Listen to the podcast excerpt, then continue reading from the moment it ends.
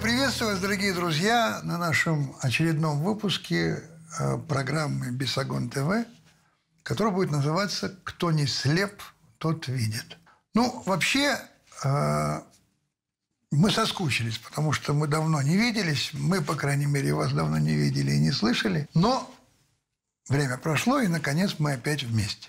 Очень много событий произошло за это время. И торжественных, праздничных, таких как празднование 9 мая и потрясающий парад. Ну, конечно, были события и тревожные, и тяжелые, и, в общем-то, трагические. Вот на одном из этих событий я хочу остановиться и поговорить немножко более широко, посмотреть на этот вопрос шире. Напомню, как эта история произошла. 11 мая 19-летний студент Ильнас Галявиев направился в школу номер 175 в городе Казани, где учился раньше. Пришел он туда с оружием и хладнокровно, целенаправленно расстрелял 7 человек детей, 2 потрясающих учителей, которые пытались детей защитить. И около 30 человек в результате оказались в больницах в тяжелом состоянии. Совершив то, что он совершил, он не застрелился, не пустил себе пулю в лоб, как это порой делают убийцы, и как он сам обещал, а просто сдался властям, будучи убежденным, и правильно убежденным, что таким образом он сохранит себе жизнь. Конечно же, это событие всколыхнуло общество, привело общество в шоковое состояние, но, тем не менее, мнения по этому поводу постепенно стали расходиться и порой становились просто полярными.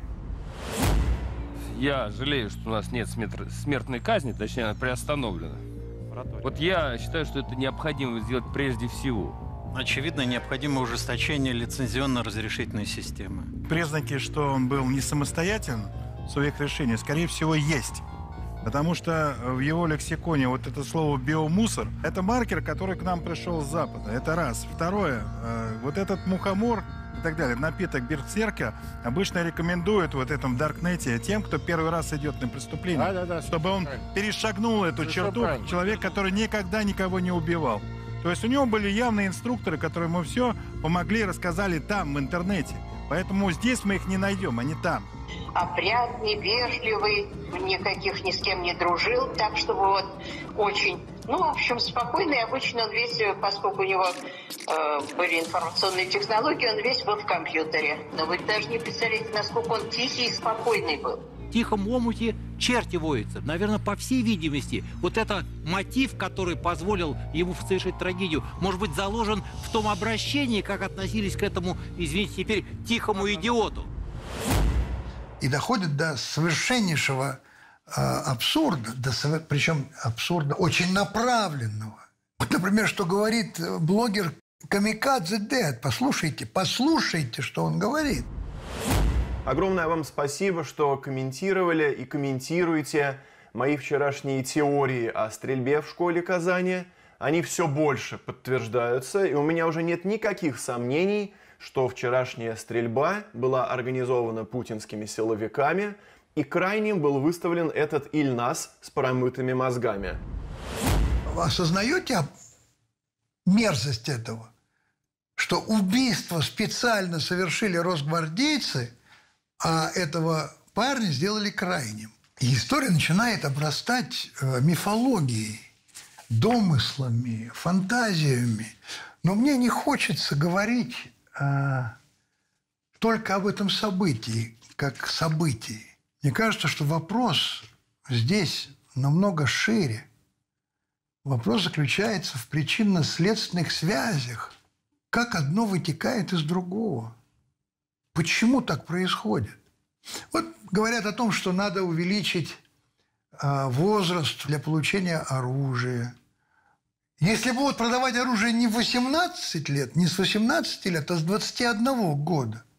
То, что есть в голове, в душе, в сердце этого убийцы Ильназа в 18 лет, какие гарантии, что в 21 год он будет другим? Никаких. Нет таких гарантий. Нету. Я не устаю вспоминать слова моей матери, которая говорила: воспитывать надо, пока поперек кровати лежит. Лег вдоль, уже поздно.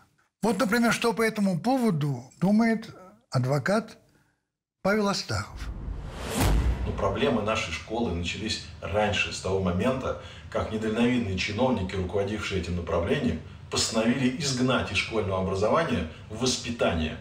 Соответственно, освободить учителей и классных руководителей от этой обязанности, предоставив все на откуп семье и улице. Но только сегодня не улица воспитывает детей. И даже не семья, а интернет. Знаете ли вы, что сегодня у каждого ребенка школьного возраста есть гаджет? Смартфон, планшет, ноутбук, компьютер.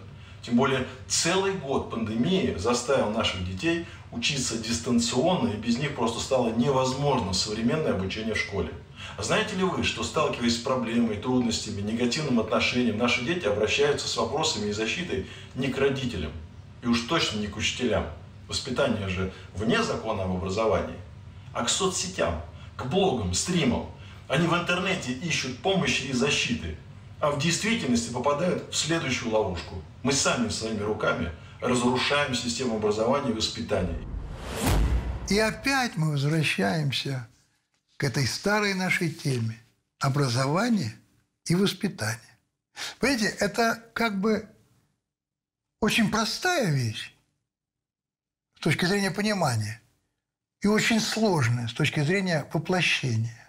Слово «воспитание» принципиально исчезла из нашего обихода. Я абсолютно убежден в том, что сегодняшнее наше образование, в том виде, в каком нам оно предлагается, оно очень во многом в результате способствует, простите меня, мою категоричность, тому, что порой происходит. Разве мы не говорили об этой опасности в наших предыдущих передачах? А какие же реальные результаты дистанционного образования? То, что переживают родители, учителя, дети, вот реально переживают. Слушайте, это вообще какой-то вынос мозга. Один ребенок еще в семье занимается, но с двумя детьми это вообще какой-то полнейший трэш. Вот так мы и работаем. Кто крутится, кто рисует на экране, кто переворачивает себя на экране. Вы меня услышали? Он тоже спросил. Алло, алейкум. Вова уроки делать не будет, мы все из-за него поругались с дочерью, он всем сделал нервы. Ему так неудобно, в телефоне не видно, камера дурацкая, 100 причин. Когда вы говорите об образовании, очень бы хотелось, чтобы вы в этот момент думали не о высоких технологиях, а о будущем страны, которую в данный момент составляют наши дети. Потому что ни одна высокая технология не даст вам население, которое умеет рассуждать, анализировать, делать выводы. Получается, что нашему государству не нужны думающие, размышляющие люди. А что же это за схема, которая нам предлагается? Вот посмотрите еще один отрывочек из нашего «Бесогона», который называется «Над пропастью во лжи». Вот раздел «Смерть форматов». И по этому плану должны умереть к 2025 году диплом об окончании учебного заведения, система научных журналов и стандарты цитирования, авторский учебник. А к 2035 году должны будут умереть общеобразовательная школа, исследовательский университет, текст, книга, статья, как доминирующая форма знаниевой коммуникации. Книга. То есть обезличивание, обезжизнение, обезжизнение слова, печатного слова. А теперь еще раз хочу вам напомнить. Вот посмотрите, кто за эту программу? Крупный бизнес, развлечения, медицина, детские товары, прогрессивные университеты, НКО, реформаторы, сознательные родители, регуляторы, образование как инструмент внешней политики. Это кто за? Кто против? организованные религии, регуляторы, внутренняя политика, академическая элита, преподавательско-учительский корпус, родители, консерваторы. А вот какие препятствия могут быть этой программе? Вот посмотрите. Это так называемый «черный лебедь». Это неожиданное событие, которое может помешать этой программе. Распад и развал страны. И даже указаны даты. 2022-2027 год. Вообще, вы оцениваете это? То есть в этой программе не существует ничего того, что должно сохранить страну. Там нет этого. Эта программа не направлена на то, чтобы защитить целостность страны. Она может не осуществиться, потому что страна развалилась. Но почему-то нас не слышат. Может быть, не хотят слышать. Может быть, не могут услышать. Но это же очень ясные и простые вещи.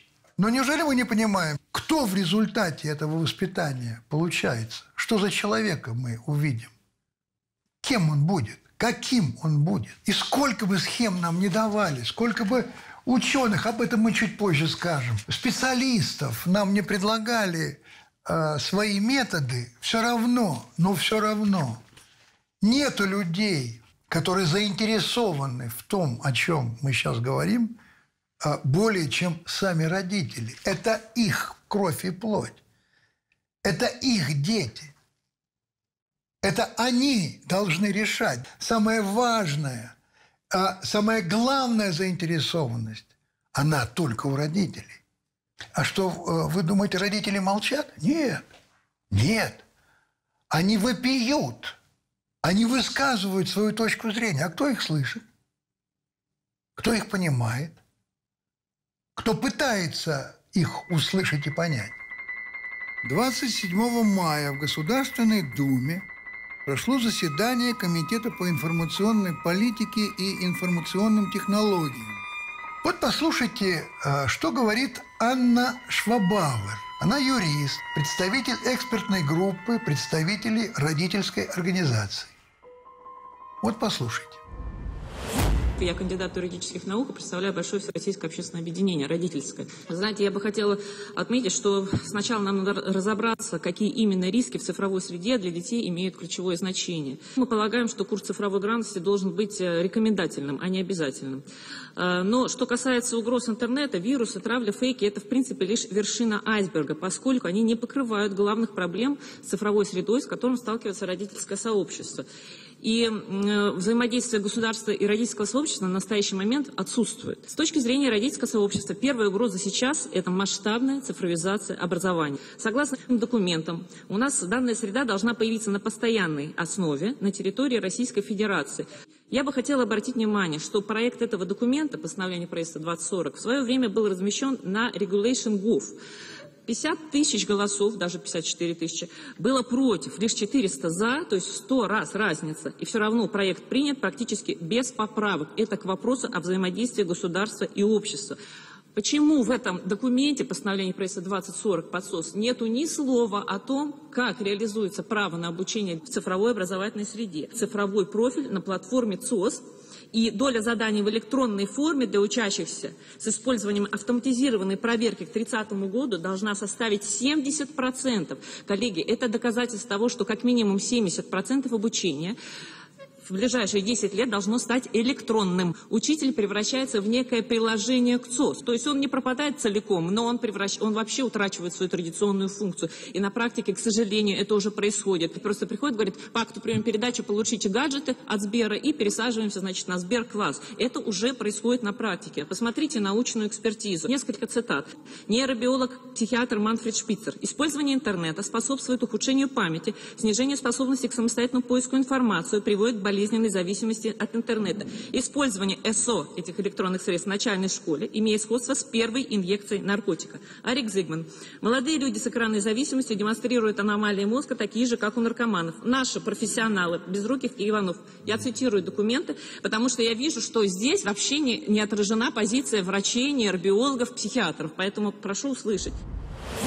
А вы обратили внимание, как суетливо, как торопливо госпожа Анна Швабауэр читает свой доклад? Вы не обратили внимания, как она чувствует, что ее не хотят слушать? Как она торопится собрать самое главное, потому что есть регламент, потому что то, что она говорит, не нравится тем, кто организовывает этот круглый стол. Я цитирую результаты научных исследований, научно доказывающих, что вот такой перевод, запланированный на цифровую образовательную среду, это просто удар по когнитивным и аналитическим способностям наших детей. И когда говорится здесь выше о том, что компьютер – это решение любой задачи, это ложь. IT-компании лоббируют свои интересы и блокируют позицию независимых экспертов и ученых. Можно, пожалуйста? Мне кажется, мы сегодня чуть-чуть другую тему обсуждаем. Мы сейчас очень много будем про здоровье говорить, но у нас сегодня тема цифровая грамотность. Простите, но я уже не могу слушать. Нет, у нас тема риски цифровой среды. У нас тема, и риски для здоровья разработки курса цифровой грамотности в школьной программе. Не перебивайте меня, пожалуйста, я заканчиваю. Да, я уже не могу не перебивать, простите. Очень плохо, потому что это ключевая вещь. Прекрасная цифра 600 говорится о том, что на СОС пересядет у нас 100% детей. Как это соотносится с Конституцией? Почему? Где добровольность? А когда в приказе Минцифры говорится, что 70% будет электронным обучением, так это вымещение учителя. 70%. Это много. Не знаю, я наоборот вижу в этом большие плюсы. А мы видим минусы, потому что когда нет живых учителей, их должен не подменять не электронный контент. Миллиарды надо вбухивать не в электронный контент, а в живых учителей. И это можно сделать. Наши дети имеют право на живое образование. Даже в глубинах. Огромное количество сельских школ не обеспечено учителями. Здесь никакие миллиарды не помогут. И наглядными помогут. На это должна быть направлена политика и понимание того, что электронное обучение – это не обучение. Еще раз, там таких денег нет, чтобы учителей привести в сельские школы, дать им жилье, обеспечить полный комплект квалификации учителей в сельских школах, таких возможностей... Максут Игоревич, это нарушение конституционного права на образование. Ну, при том, что это не просто эмоции родительские. Нет, вот что говорит врач-психотерапевт Андрей Курпатов. Мы использовали его выступление в одном из своих бесогонов. Не грех повторить. Послушайте. То, что мы имеем сейчас, это, по сути дела, эпидемия цифрового аутизма. Цифровой аутизм – это состояние, при котором молодые люди не могут поддерживать длительный психологический контакт друг с другом. Они не интересуются внутренним миром другого человека. Другие люди для них, по сути дела, стали заменяемыми, потому что они не видят ценности каждого из них в отдельности. Очень интересное исследование 2017 года Ворда и Баса, в котором исследовались 3 группы студентов, которые выполняли креативные и мыслительные тесты. Это было 3 группы по несколько сотен человек. Различие между этими группами состояло в следующем.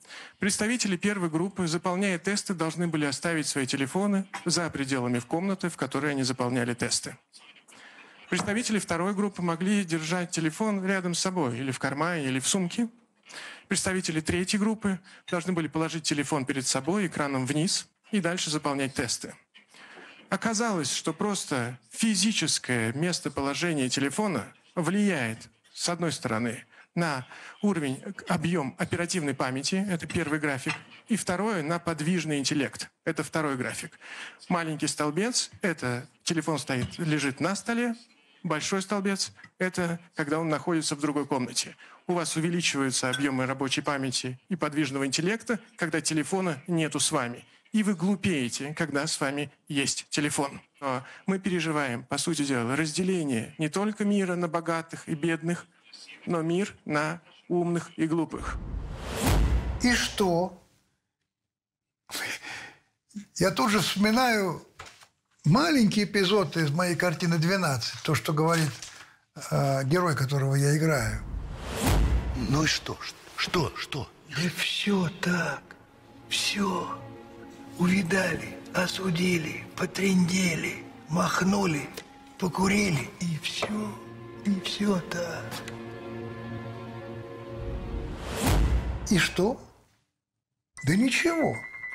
Вот уже в Уфе 21 школа принимает программу Сберкласса. Эта программа напрямую коррелируется с образованием 2030. Сейчас нам опять скажут, вы против цифры, против искусственного интеллекта. Да не так это вовсе. Не так. Мы против зависимости от цифры. Мы против зависимости от искусственного интеллекта. Помните, я приводил вам в пример эту невероятную историю с дедом Путина, который во время Первой мировой войны, увидев целящегося в него австрийского солдата, выстрелил в него первый и ранил его, но не убил. А потом ночью перелез через бруствер, подполз к нему, перевязал его. Тот его держал за руки, целовал ему руки, а тот вырвался в ужасе обратно, чтобы его не назвали предателем, не расстреляли, и вернулся к себе в окоп. Почему? Почему он это сделал? Искусственный интеллект, среднеарифметический, мировой, подсказал бы ему вот такую безумную идею, вместо того, чтобы убить врага на войне, поползти к нему и его перевязать. Что это? Это часть души народа, это часть культуры народа. Но вот это вот единственное человеческое, индивидуальное, Богом созданное, как с этим быть? И здесь борьба идет не на жизнь, а на смерть. Без бомб, без ракет, без пушек, без всего. Идет борьба за самосохранение. И вот эту войну мы пока ведь проигрываем. 4 года назад... Мы уже говорили об этом, посмотрите. Но вот чего точно не было в советских школах, так это учебников, которые воспитывали бы в детях ненависть к собственной стране и преклонение перед другими странами. Какими? Несложно догадаться. Как же выглядит по Соросу трансформация гуманитарных дисциплин? Под видом удаления коммунистической пропаганды из учебника истории практически полностью удаляются сведения о Курской и Сталинградских битвах. Они упомянуты лишь однажды через запятую в одной строке. И вот уже президент страны в своем послании Федеральному собранию очень деликатно говорит о том, что он недоумевает, просмотрев учебник истории, по которому учатся школьники. До сих пор еще, знаете, вот открываю некоторые учебники школьные, с удивлением смотрю, что там написано. Как будто не про нас. Кто пишет, кто пропускает такие вот учебные пособия. Просто удивительно. Все что угодно там написано. И о Втором фронте, только про Сталинградскую битву ничего не сказано. Бывает и такое, просто удивительно. А вот результаты этого. Пришло поколение ТикТока. Вот что они знают про Великую Отечественную войну? Холокост? Еще раз, какое? Холокост. Холокост? Да. Духи такие есть. Назови дату начала Великой Отечественной войны. Ой. Я не помню. В 1915, если мне не изменяет память. С 1945 года она вроде начиналась. Когда закончилась? Я не знаю. Примерно. Ну, в 1947, наверное. Я вот честно вот этого не знала. Мы это в школе не помню, не изучали, честно. Родина-мать называется. Где расположен? На Ростов-на-Дону, может. В Германии. Что? Я пытаюсь... В каком городе, окей? Берлине. Не, ну ты серьезно? Я не знаю. Но это никого не останавливает. Послушайте, уже даже есть предложение обучать через ТикТок, как бы для того, чтобы быть поближе к психологии этих детей, которые им увлекаются. Преподавать через ТикТок, чтобы быть ближе к детям, к их психологии. Вы знаете, мне напоминает это, смешную историю, которая была у меня, когда я снимал «Сибирский цирюльник», великий артист Петренко Алексей Васильевич, он должен был там говорить по-английски с героиней, и ему наняли коуча, учителя из Лондона, молодого, прекрасного, доброжелательного человека. Но я пару дней проходил мимо двери, где он жил, и слышал там, как... Этот учитель говорил какие-то фразы из текста, а Алексей Васильевич повторял. Все это кончилось тем, что В день отъезда из Костромы единственный, кто не смог уехать на поезде с нами, это был этот английский учитель, который был пьяный и ругался матом, как извозчик. Вот не получится ли у нас, что наши учителя, после того, как они будут обучать через ТикТок учеников, начнут писать без знаков препинания и счастье через букву «ща». Это большая опасность. Почему? Скажу. Потому что учителем, как мы знаем, может стать каждый. Мы об этом тоже говорили. Посмотрите. Замечательная реклама. Звучит она так. Всегда мечтали стать учителем, но учились по другой специальности. Мы поможем воплотить мечту. Наш набор учителей продолжается. Это работа, которая изменит вашу жизнь и общество, в котором вы живете. Стань учителем без педобразования. Программа называется «Это учитель для России». А ведь делается это очень тонко. Очень тонко. Вы даже можете не заметить, как это делается. А я вам приведу пример. Вот смотрите. Задание из модулей платформы Сберкласса. Школьникам предлагается расставить знаки препинания в предложении. Не все люди стремятся к непрерывному общению. Для многих большой ценностью является одиночество, потому что наедине с собой можно быть настоящим и не стараться соответствовать чьим-то ожиданиям. Правильная мысль? Ну, конечно, правильно. Быть самим собой. А как можно стать самим собой, чтобы тебе не было скучно с самим собой, если ты до этого не будешь общаться с учителями, с родителями, вообще с социумом, с людьми, разными людьми? Как ты можешь быть самодостаточным для себя, если у тебя этого нет опыта? А это как раз то самое разобщение, то самое одиночество, к которому привыкаешь у компьютера. Я не против компьютера, я против того, чтобы он не стал убийцей для людей, которые в результате будут лишены иммунитета в общении с... Перед любой проблемой оказаться наедине, один на один. Потому что у них нет опыта, общения, понимания, воспитания и так далее. Или еще пример. Я использую планшет вместо электронной книги и постоянно читаю, а родители ругают меня за то, что не расстаюсь с гаджетом. А вы посмотрите, как хитро. Я читаю, а родители меня ругают. Вот. Вы чувствуете тонкость этого? Кто-то скажет, паранойя, бред сумасшедшего. Не бред, ребята, не бред.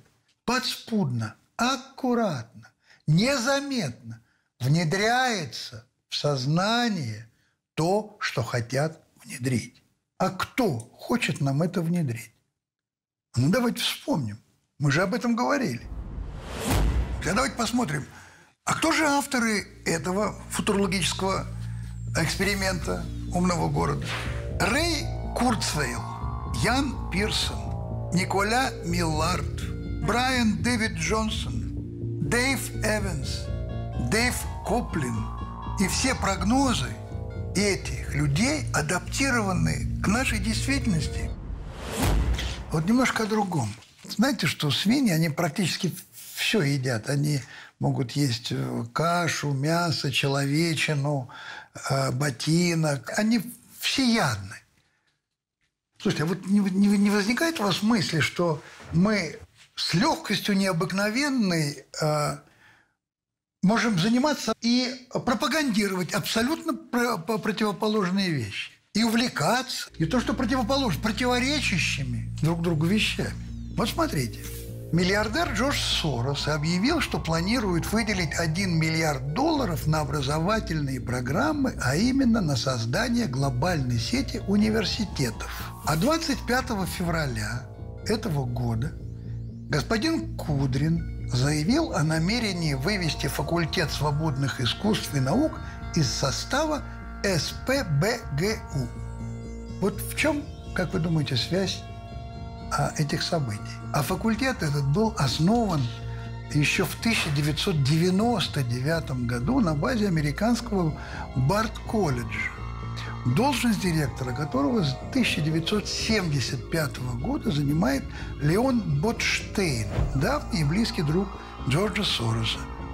А помните ли вы, что в 2015 году Генеральная прокуратура Российской Федерации признала соросовские структуры «Открытое общество» и «Содействие» угрожающими конституционному строю России и нежелательными организациями?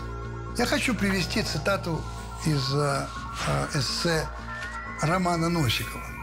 Иными словами, питерский проект курирует человек, чье учебное заведение в США живет на миллионы Сороса. И, конечно, подобные связи не могли не отразиться на педагогическом составе свободного факультета, будущего свободного вуза. Посмотрите на педагогический состав свободного факультета. Даниил Кочубинский, старший преподаватель кафедры проблем междисциплинарного синтеза в области социальных и гуманитарных наук. Человек, идентифицирующий себя с чем-то огромным, что не замечает его, даже когда наступает на него сапогом, трагикомичен. Как вы догадались, это я про любовь к большим родинам, сообщает Даниил у себя в Фейсбуке. А вот Фейсбук доцента кафедры Ильи Утехина. Там «Медуза» признана иноагентом Российской Федерации, «ФБК-2» – иноагент РФ, «Беллинкет», «Кольта», BBC, «Навальный», снова «Навальный», «The Bell» и так далее. Но настоящая жемчужина Бард-колледжа – Шон Макмикин, ведущий там исторические проекты. В своих истоках, в своем наследии Вторая мировая война не была войной Гитлера. Это была сталинская война. Геноцидные амбиции Гитлера, возможно, помогли развязать Армагеддон. Но, как выяснили историки, после открытия советских архивов, война, разразившаяся в Европе в сентябре 1939 года, была той, которую хотел Сталин, а не Гитлер.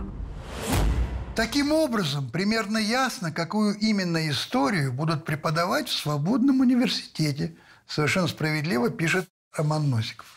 Кстати, эта дебилизация коснулась и меня тоже в некотором смысле. Вот Ксения Собчак берет интервью у известной популярнейшей блогерши. Это звезда ТикТока, попавшая в список Forbes на 2-е место среди русскоговорящих пользователей этой сети. У нее более 20 миллионов подписчиков в ТикТоке.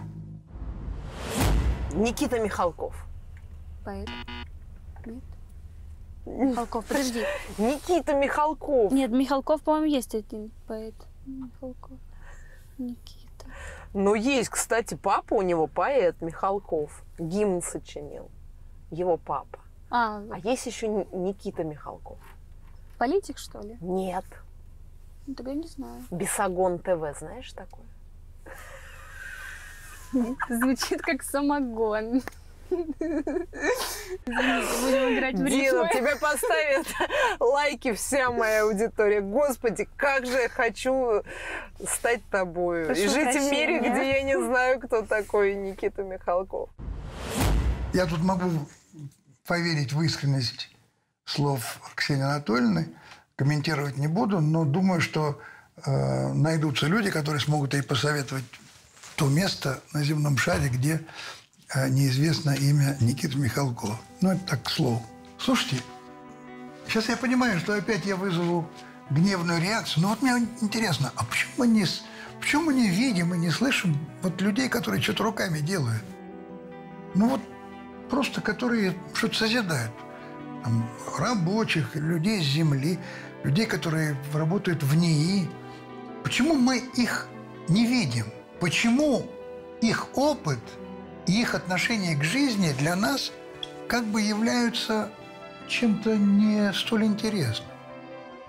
А вот представьте себе на секунду, что все эти люди, которые встают к станкам или садятся на комбайны, или идут в больницы работать, или идут в свои НИИ, вот они вдруг все стали блогерами. Нормально? А чего? Деньги больше, вставать рано не надо, популярность. Вот что станет с нами, если все эти люди перестанут делать то, что они делают? И это не безобидная вещь. Вы посмотрите, как безболезненно вот это общество принимает чудовищное искажение, перекраивание истории. Чудовищное. Вот посмотрите, как встречали наших солдат, освобождающих Европу от фашистских захватчиков. Посмотрите, это документ.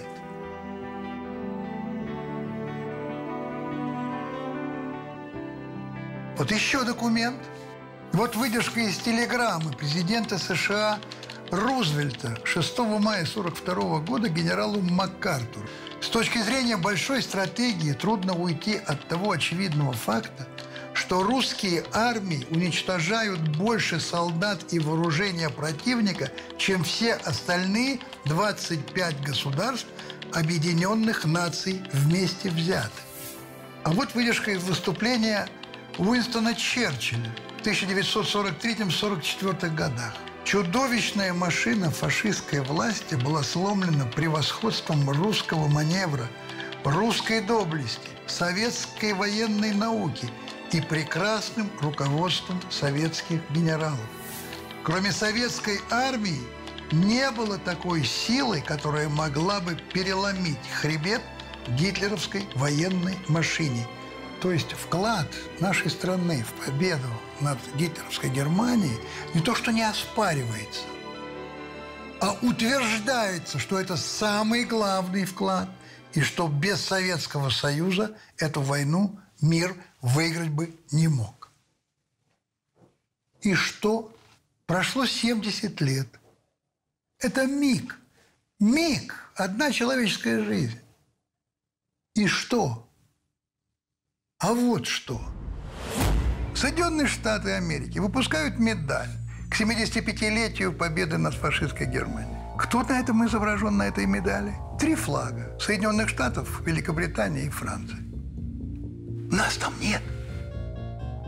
В сентябре 19 года Европарламент признал СССР виновником начала Второй мировой войны. Это значит, что, по их мнению, мы наравне с нацистской Германией виноваты в том, что погибло до 80 миллионов людей во всем мире и виноваты в Холокосте. Мы!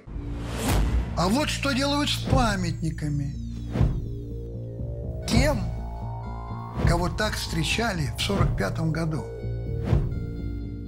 А вот посмотрите твит Белого дома 8 мая 2020 года. Вот цитата из этого сообщения. 8 мая 1945-го Америка и Великобритания одержали победу над нацистами. Советский Союз даже не упоминается.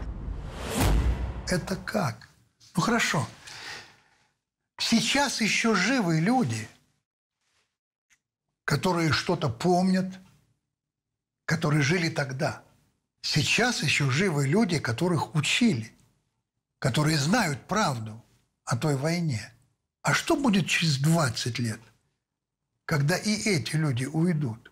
Что останется в памяти тех, кто воспитан сегодня ТикТоком? Вот, например, как формулирует происходящее советник министра обороны Андрей Ильницкий. Прямо на наших глазах начинает проявляться третий тип войны. Я называю условно это ментальная война, когда целью этой войны является уничтожение самосознания и цивилизационной основы противника. Сегодня характер войны меняется категорическим образом в сторону не только инструментов ее ведения, но и целеполагания. Идет война за умы, идет ментальная война.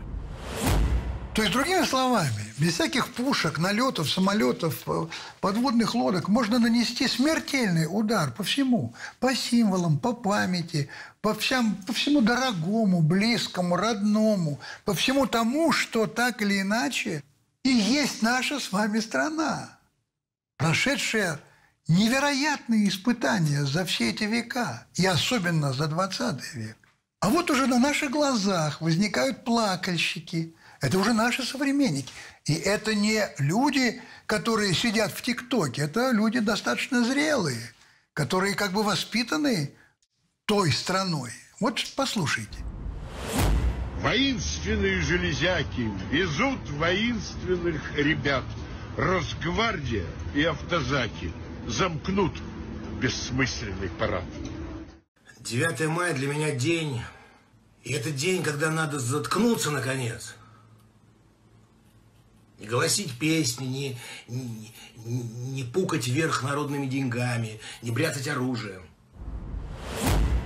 А вот, например, что говорит российский и израильский журналист, прозаик, поэт, драматург, сценарист, теле- и радиоведущий, сатирик, публицист, педагог, колумнист журнала The New Times, лауреат премии Московской и Хельсинской группы 2010 года Виктор Анатольевич Шендерович. Мы несем полную ответственность за развязывание СССР, Второй мировой войны. Это исторический факт. И вместо того, чтобы громыхать гусеницами, пердеть танками, надо открыть архивы в честь очередного 9 мая. Открыть архивы, чтобы мы все могли... Кто хочет прочитать, как оно было. В этот день мы даже каяться и просить прощения, а не праздновать что-то. А вот мне интересно, как бы господин Шендерович оценил абажур, сделанный из собственной кожи, который висел бы в кабинете какого-нибудь оберштурмбанфюрера, если бы мы эту войну проиграли? Точнее, даже не из его кожи, а из кожи его родственников. Потому что если бы мы эту войну проиграли бы, он бы вообще на свет не родился. Вот мне просто интересно это. И мы как-то пропускаем это мимо ушей. А если мы не пропускаем это мимо ушей, что начинает происходить? Цунами. Цунами.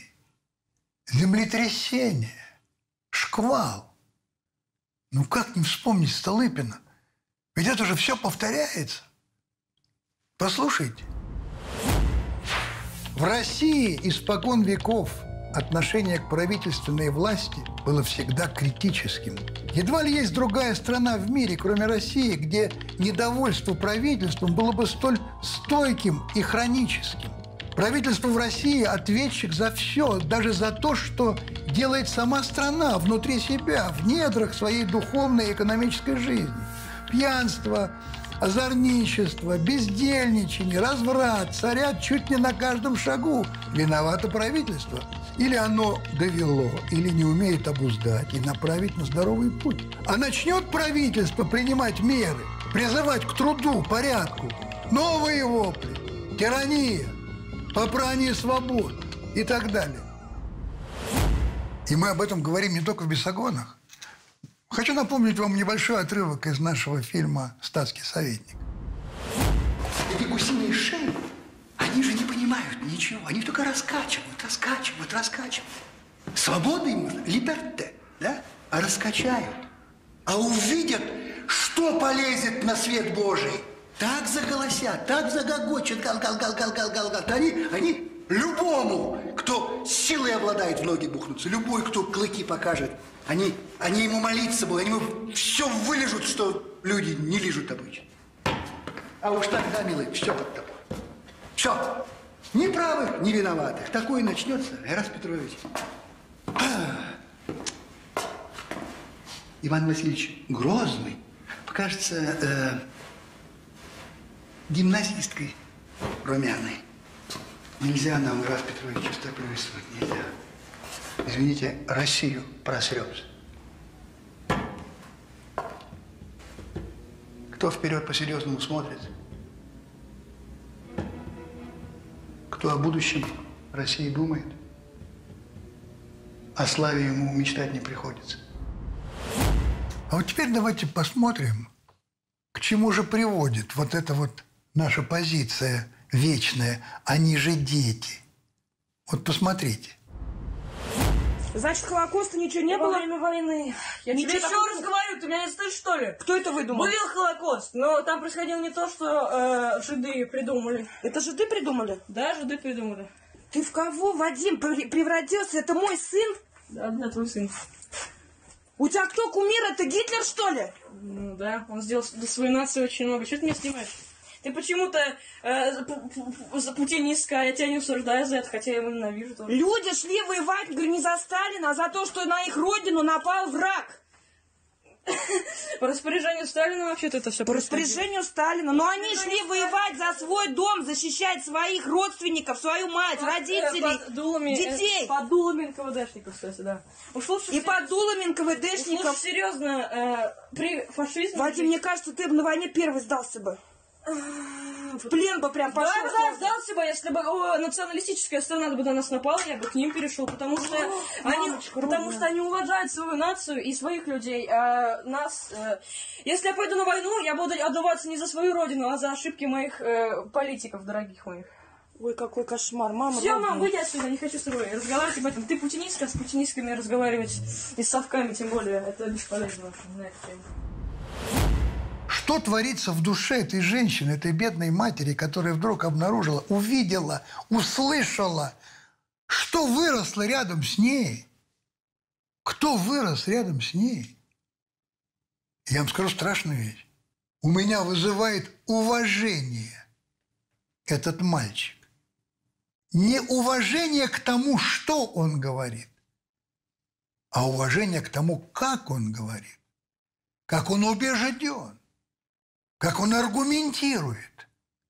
И что это значит? А это значит, что 10, 12, 14 лет он с кем-то общался, он что-то читал, ему что-то давали, он где-то рылся в интернете, он вырос на глазах у матери абсолютно без ее ведома, без ведома, кто вырастает рядом. Ну, это же катастрофа. Это тенденция. И страшная тенденция. А почему? А именно поэтому. О чем сказал президент. В его учебнике истории не было ничего того, что сделало бы его другим человеком, по-другому думающим, убежденным в другом. Вот вам результаты. Плоды просвещения. А вот уже и комментарии женщин в сетях про казанского стрелка. И в связи с этим мне хочется процитировать мною очень уважаемого Михаила Шахназарова. Буллинг – это дело страшное на самом деле. Я сама его это пережила, но не опустилась до такого уровня. Нет ему оправдания, но его можно понять. Блин, Рил красивый, жалко, что такую глупость сделал. Глупость сделал! Он такой красивый, еще один комментарий. А он красивый, но поступил ужасно. Ребятишек очень жаль. Серьезно, жаль, да? Но он же красивый. Чего жалеть ребятишек-то? А выглядит так по-доброму. А он симпатичный. Никогда бы не подумала по внешности, что он способен на такое. Он же симпатичный от слова «пот». Она даже не училась писать в школе. Симпатичный парень. Мне не верится, что он на такое способен. Не верится? Посмотри кадры. Может, дойдет. Я 10 минут на него залипаю. А симпатичный ведь. Ля, красивый чел, но поступок. Откуда вы беретесь, вурдалачки? Как вы там? Поэтки, писательки, вурдалачки. Кто же это люди? Насколько они лишены просто человеческого сострадания по отношению к тем родителям, чьих детей убили. Вы можете представить себе, что должно быть внутри, чтобы рассуждать по этому поводу и ища каких-то оправданий, объяснений и так далее? Насколько это лишено простого человеческого сострадания, которое всегда было основой нашего народа, нашей жизни, нашей культуры, нашей истории. Вы не чувствуете здесь страшной опасности? И отталкиваясь от этого, я как бы хочу вновь затронуть тему такую болезненную для нашего либерального сообщества. Тему идеологии. Мы уже говорили об этом. 1993 году слово «идеология» вообще было как понятие запрещено в Конституции. Почему? Потому что нас пугали тем, что коммунистическая идеология, а там дальше идут все репрессии, кошмары и так далее, и так далее. А идеология – это всего-навсего договоренность между людьми, по каким законам им жить. При том, что любая идеология, любая, самая-самая невероятная у нас допускается. А национальная идеология нет. Она запрещена, повторяю. Не то, что не приветствуется, а запрещена. И опять вернемся к Столыпину. Он говорит ровно это, основываясь на своем опыте своего времени.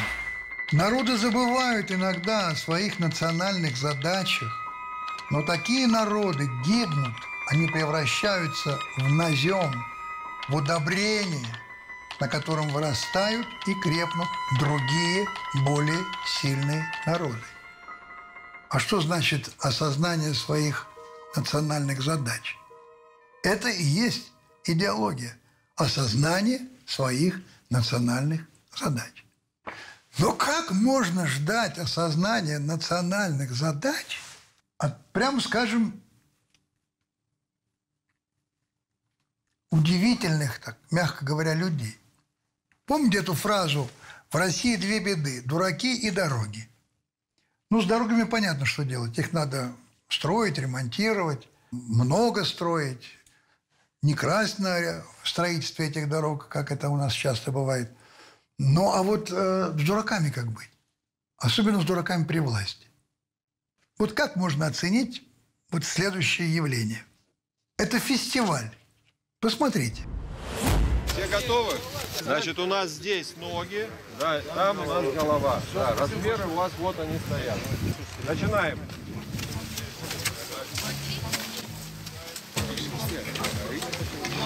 Значит, у нас 8 команд, по 2 человека. И вот у этих команд будет задача выкопать стандартную могилу. У нее есть определенные размеры. В размер того гроба, который предоставлен, чтобы этот гроб туда легко мог поместиться. Впервые в истории России такой конкурс проводится. Сейчас команды заканчивают уже свои задания, и мы начнем, жюри начнет оценивать. И проверяем опускание. Оп. Здесь у нас по длине не проходит гроб. И последний участник, последняя могила, которую мы проверяем. Красавцы, все хорошо, все опустилось, все вошло. Хочется всех поздравить с таким, на самом деле, очень важным мероприятием, которое удалось наконец-таки организовать. Ну и, конечно, чемпионы первого всероссийского турнира «Покопки могил». Мне особо приятно, что это команда из моего родного города, города Омска, с результатом 38 минут 34 секунды.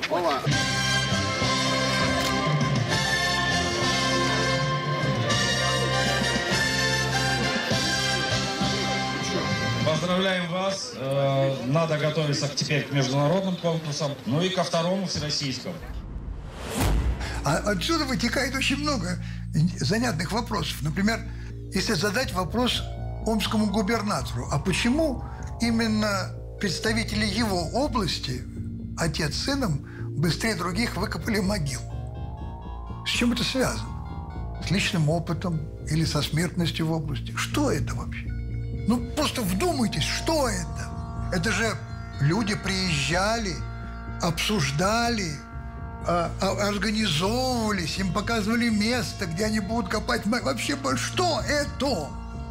Ну, невольно вспомнишь Виктора Астафьева, написавшего, что Россия – страна вечно зеленых помидоров. Или вот другой случай. Во Владивостоке и в Нижневартовске. Дальний Восток. Арена боев с милитаристской Японией был Дальний Восток. В том числе был Дальневосточный фронт, если кто не помнит. Так вот, этот флаг почему-то чудесным образом практически один в один слизан с флага той самой милитаристской Японии. Ну, то есть, если взять орден Отечественной войны и поставить его в середину флага милитаристской Японии, то, в принципе, получается то, что вы сейчас видите на экране. Вторая история. Уже Нижневартовск. Дворец культуры оформили к 9 мая флагами. Только триколор французский. Французскими флагами оформили ко Дню Победы здание Дворца культуры. Ну, а вот это вот вишенка, вот эта вишенка на торт. Просто вишенка на торт. Не могу без наслаждения вам это показать, кто наверняка многие видели, но я хочу напомнить. Мои замечательные, так больше нельзя. Мне стыдно за все происходящее вокруг. Я вижу, как деградируют наши регионы. Упадок и неверие в будущее поглотило почти все регионы. И если я вижу, что действующие политики не справляются со своими задачами, я иду в политику сама. Я иду в Госдуму от «Единой России». Для меня это новый этап жизни. И этот поворот осознанный и важный. Я снова стою на грани. Грани выбора между светом и тьмой. С одной стороны, я сосалась с женщиной. С другой стороны, у меня есть татуировка со словами «Здравствуйте, проходите, пожалуйста». Благодаря губам я могу помочь и жителям Ивановской области. Сейчас в моих губах более 20 тысяч квадратных километров мраморной плитки, 5 детских площадок и несколько школ. Мои губы будут вашими, если вы захотите. У нас что, теперь запрещено помогать кому-то губами? Если кто-то умнее, чем я, возьмите свои губы и идите, зарабатывайте ими хотя бы на одну бордюрку. А что это такое? Идиотизм, глупость. А если это не глупость? Ну, если бы я был нацелен, заточен на то, чтобы дискредитировать какую-нибудь партию в таком органе, как Государственная Дума или Совет Федерации, я бы точно занялся бы тем, чтобы пропагандировать такого кандидата. А почему я так говорю про избирателей?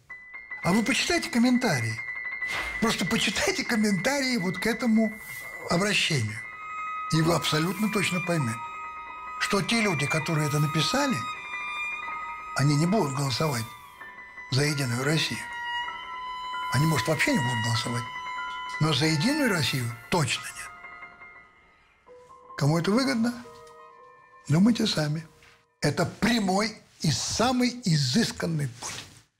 Поэтому дураки дураками, а не дураки не дураками. Ну вот на этой обнадеживающей ноте я предлагаю закончить нашу сегодняшнюю встречу.